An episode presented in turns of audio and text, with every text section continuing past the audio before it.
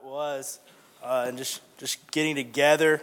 Uh, what a what a blessing that we so often overlook is coming together and worshiping. Um, we are in a season of transition from Thanksgiving to to Christmas. I kind of transitioned a couple weeks ago.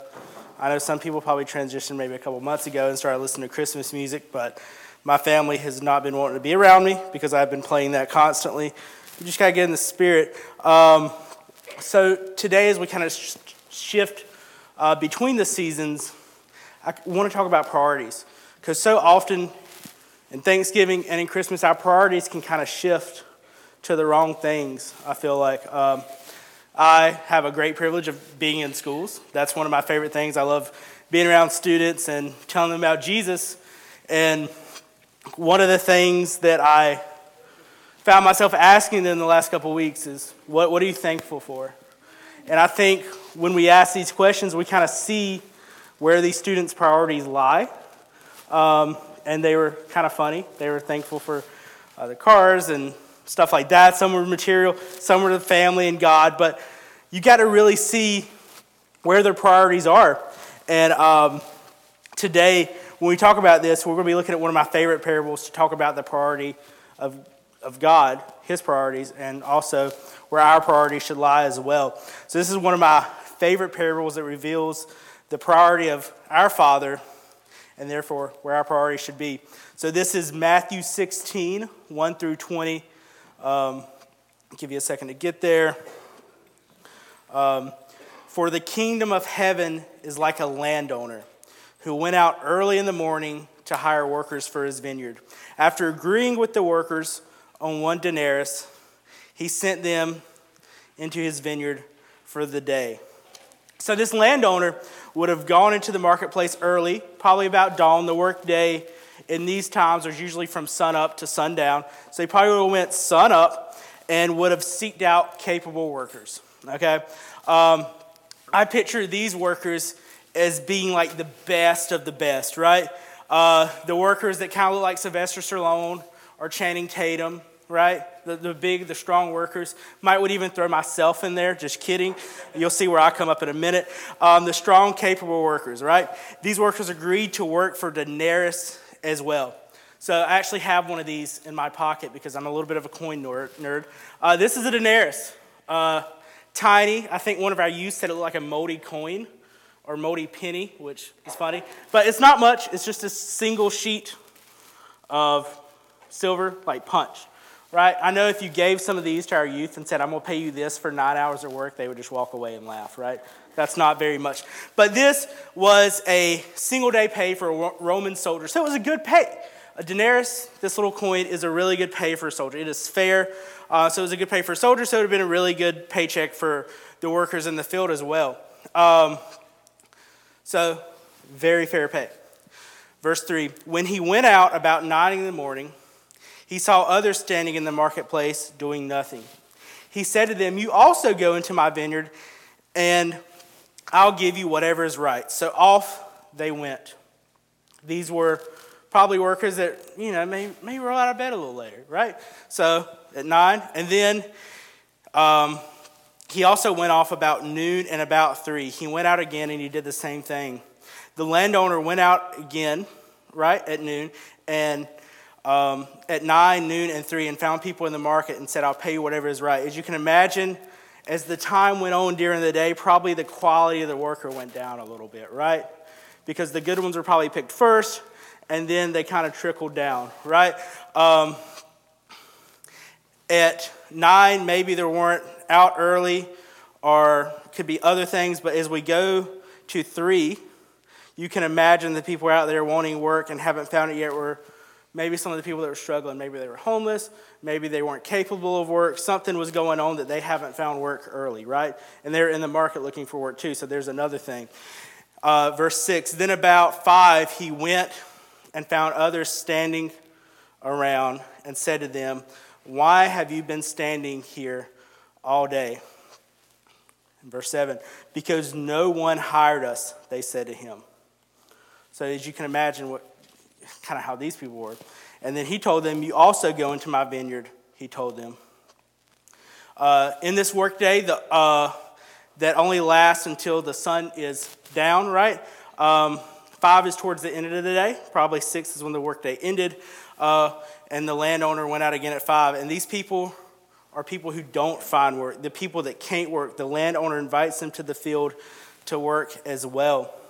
Verse 8 When evening came, the owner of the vineyard told his foremen, Call the workers and give them their pay, starting with the last and ending with the first.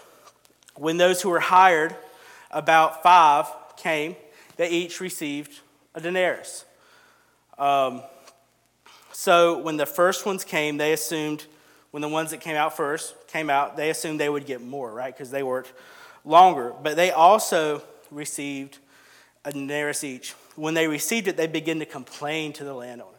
Like, I worked all day and you gave me one denarius, and they worked for an hour and you gave them one denarius, right? Um, and then the response of the landowner was, Don't I have the right to do what I want with what is mine? Are you jealous because I am generous?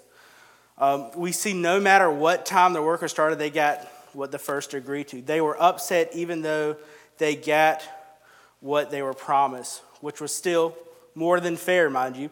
Uh, the landowner was generous. And then we have verse 16. Um, so the last will be first, and the first last.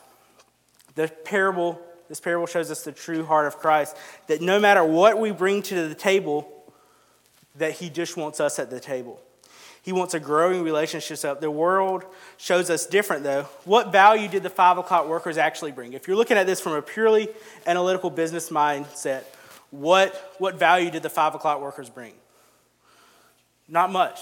They, they worked for an hour, and they probably weren't very capable workers because they were just standing around at the market all day and couldn't find a job. So they didn't bring a lot of value, especially versus the 6 a.m. Uh, Channing Tatum's who probably went out there and worked really hard all day. Um, to the world, the 6 a.m. workers offered a lot more. They were big, strong workers who worked hard all day. That's great, right? That's great that they can do that. But it's also great for us, especially because what matters to God is different than what matters to the world. What is a priority for God is different than what is a priority to the world.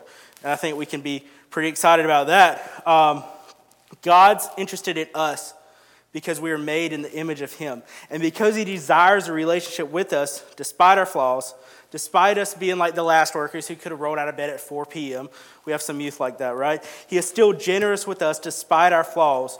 We are about to look at two very different interactions with Jesus that really reveals his priorities. The first um, interaction we're going to look at is actually from the story before this. Um, Jesus, you know, he told parables. This is a parable that Jesus told. He told parables to teach from a situation that was going on. So this is from a situation that was going. This is in Matthew 19, 16 through 29. So just right before that, if you want to flip there with me. Um, and this reveals priorities. So just then, this is verse 16, just then someone came up and ask him, Teacher, what good must I do to have eternal life? Verse 17, Why do you ask me about what is good? He said to him, There is only one who is good. If you want to enter into life, keep the commandments. Which one? The guy asked. Jesus answered, Do not murder, do not commit adultery, do not steal, do not bear false witness, honor your father and your mother and love your neighbor as yourself. Jesus knew this man could not be perfect. He knew he probably didn't really keep all these. Um, but he was pointing instead to the need of something more, right? Because even if this man did keep all these, he did break some laws because we have a sin nature. So he needed something more. Verse 20, the man says, I have kept all these. What do I still lack? Verse 21, if you want to be perfect, Jesus said to him, Go sell your belongings and give to the poor and you will have treasure in heaven. Then come follow me. And look at this. This is one of the saddest verses in the Bible to me, one that always kind of gets me. When the young man heard that, he went away grieving because he had many possessions. So when we look at a majority of the interactions with Jesus, they end up pretty positive, right? People end up healed and saved. But look at this he walked away sad. Um, he left Jesus sad. Um, he went away grieving. The rich young ruler more than likely had the head knowledge, right? He was, he was in royalty, so they had education. Uh, he was probably he, he, was Jewish, so he probably had a great background with that. Uh, he was more than likely a pretty good guy, right? He, he was a pretty good guy. He kept most of the laws probably. He probably did his best to keep these laws. He, he more than not had good intentions and great knowledge was there. His priorities was in the wrong place though, and because of that, he went away from Jesus sad. Uh, this man, according to the world, had it all together. He was a ruler. He had money, power, knowledge, connections. He had everything you would want, right? To, to, to for someone that was going with you. Uh, he was like these early morning workers. Jesus didn't want money or powers or anything there, right? Jesus didn't need this rich young ruler for what he had. He didn't need this rich young ruler for the worldly things. He didn't need his power. He didn't need his money. He didn't need his possessions. Jesus is omniscient. He just wanted the rich young ruler to truly follow him. The rich young ruler's priorities were wrong. The king of it all didn't need a ruler. The rich young ruler needed a king, but wasn't willing to give up anything to follow him. This person that could have offered so much was turned away because he wasn't willing to offer what Jesus wanted, which was him. Just him. Not the power, not the money, not the possessions. Jesus just wanted him. The rich, the young ruler left sad, and the disciples were like, man, this disciples are like, man, this guy has everything you want. Why would you turn him away, right? He's got money, power, he's got connections, right? We're living in a dangerous place, and he could probably save you, right? Those are connections. You know, you know, if in a small town, if you know the, if you know the mayor, you can probably get out of speeding tickets. If you knew the rich young ruler, you could probably avoid some trouble, right? So let's continue verse 23. Jesus said to his disciples, Truly I tell you, it will be hard for a rich person to enter the kingdom of heaven. Again, I tell you, it is easier for a camel to go through the eye of a needle than for a rich person to enter the kingdom of God. When the disciples heard this, they were utterly astonished and asked, Then who can be saved, right? Look at this guy. Jesus looked at him and said, With man, this is impossible, but with God, all things are possible. Again, showing that Jesus' priorities, right? Then Peter responded to him, See, we have left everything and followed you. So, what will there be for us? Jesus said to them, Truly I tell you, in the renewal of all things, when the Son of Man sits on his glorious throne, you have followed me, will also sit on the 12 thrones, judging the 12 tribes of Israel. Verse 29 And everyone who has left houses, or brothers, or sisters, or father, or mother, or children, or fields because of my name will receive a hundred times more and will inherit eternal life. But many who are first will be last in the last verse. And then he goes into the parable we just talked about. Look at Jesus' priorities. They're not, they don't lie with, with money, power, fame, wealth, many of the things that our priorities lie with. They lie with Jesus wanting us and wanting a relationship with us.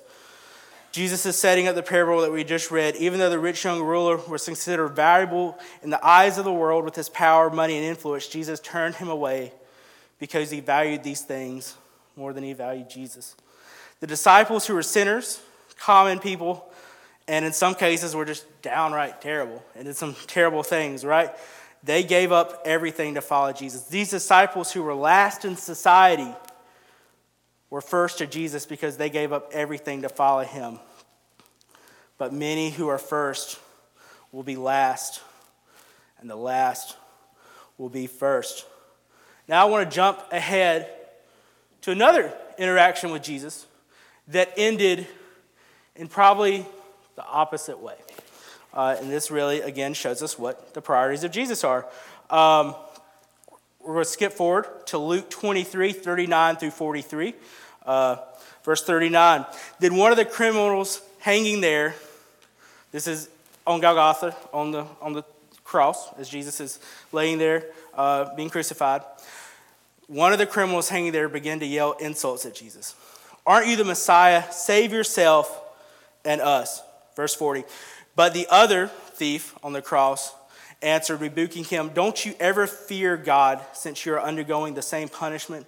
We are punished justly because we were go, we were getting back what we deserved for the things that we did, but this man has done nothing wrong.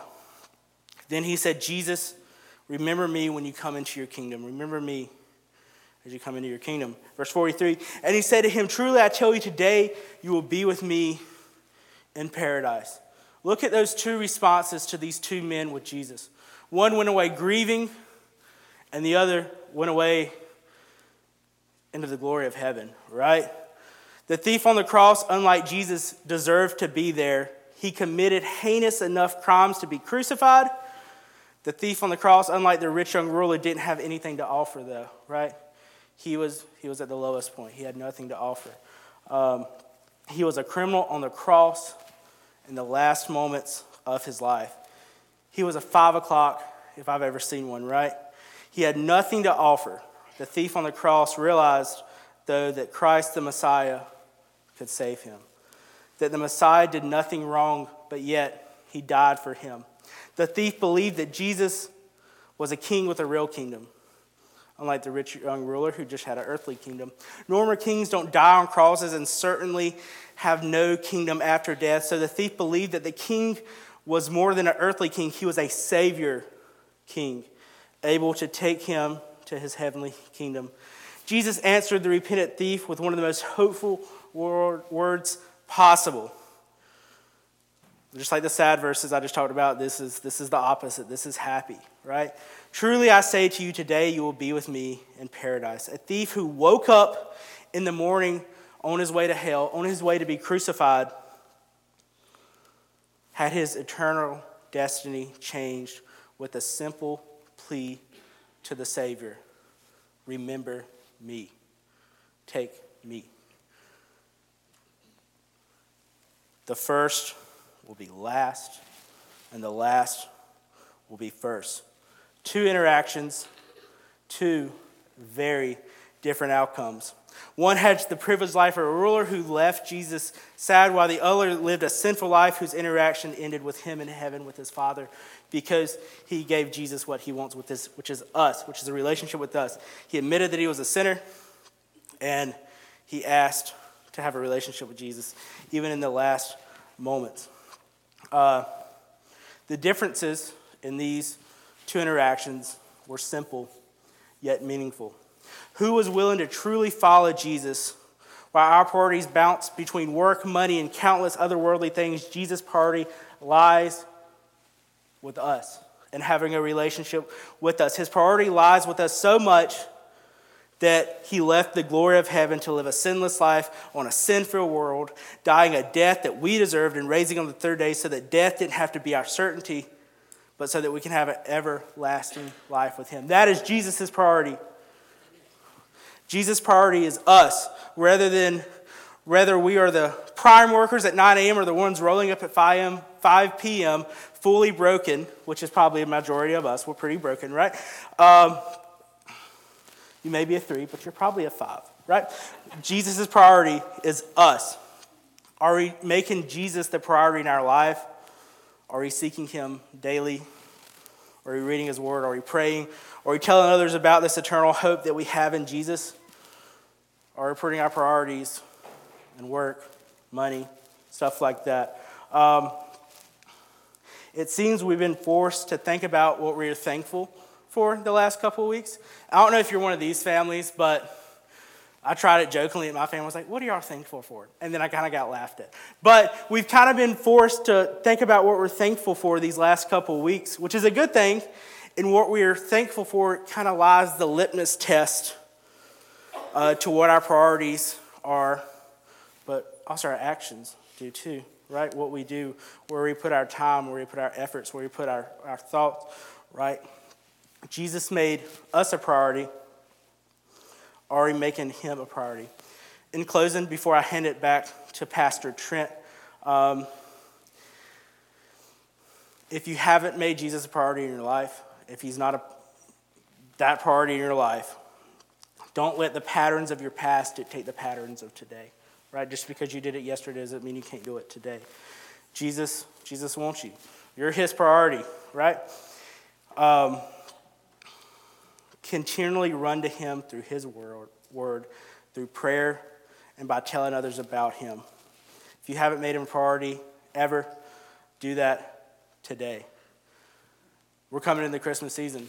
There's going to be, of course, as we enter into Advent and our Advent series, we're going to be looking at the coming of a coming King. Uh, and that should be our priority lives. But there's a lot of other distractions as we enter the month of December, right? There's a lot of other things that are shifting to make our priority. Right after the day that we were thankful for, Friday, I mean Thursday, Friday was Black Friday. And so immediately you went from being thankful to, oh, I can get an 85 inch TV for $200, right? I want that. I need that. Let me go fight someone at Walmart for that. Um, so it's amazing how our priorities can shift that fast. But as we enter this Advent, as we enter this looking forward, as we enter looking towards a coming King, let's make him our priority. In the, in the world that's begging for our priorities to become, for the world to become our priority, we need to look to Christ to be our priority, even though there's everything else telling us, don't make that your priority, make the world a priority.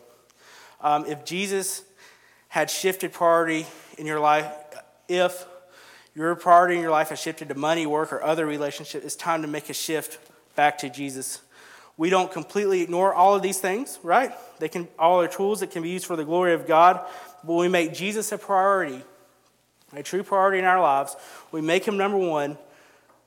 We see the money, work, and other relationships in our life make a shift. When we put it under the scope of God and living for God and making God our priority, we see things kind of work out, right? So, an example of this, I know I said in closing, and I went on for like another five minutes, I'm sorry. Um, one of the things that I absolutely love to ask my students is, is what's your purpose? And if you've ever talked to a high schooler or middle schooler for five minutes and you ask them serious questions, you can get uh, a lot of responses, right? So, as you can imagine, when I said, What's your purpose? I've heard a ton of answers. One time, I, one that sticks out to me right now is I said, I asked a student that was at my last church, I said, What's your purpose? And he said, Well, my girlfriend. I was like, Ah. I like, I don't know that that should be your purpose. But if you make following God and having a relationship your purpose and make Him a priority in your life, the other things are going to work out, right? Because everything is under Him and under His priorities, right? To follow up, that kid broke up with his girlfriend probably two days later. It was, it was bad, and I had to deal with that. Um, but when we put, when we make Jesus the priority of our lives, the things that we usually make priority get better because we're doing it for the glory of Him, and everything is going according to His purpose. So if you haven't made Jesus a priority, make Jesus a priority again. If you've kind of shifted, that's okay. That happens. Shift and make Jesus a priority and watch how everything else changes. Watch how the prayer time with Jesus changes everything. Watch, watch how the Bible reading and spending that time with Jesus changes everything. Jesus changes everything. Make him a priority.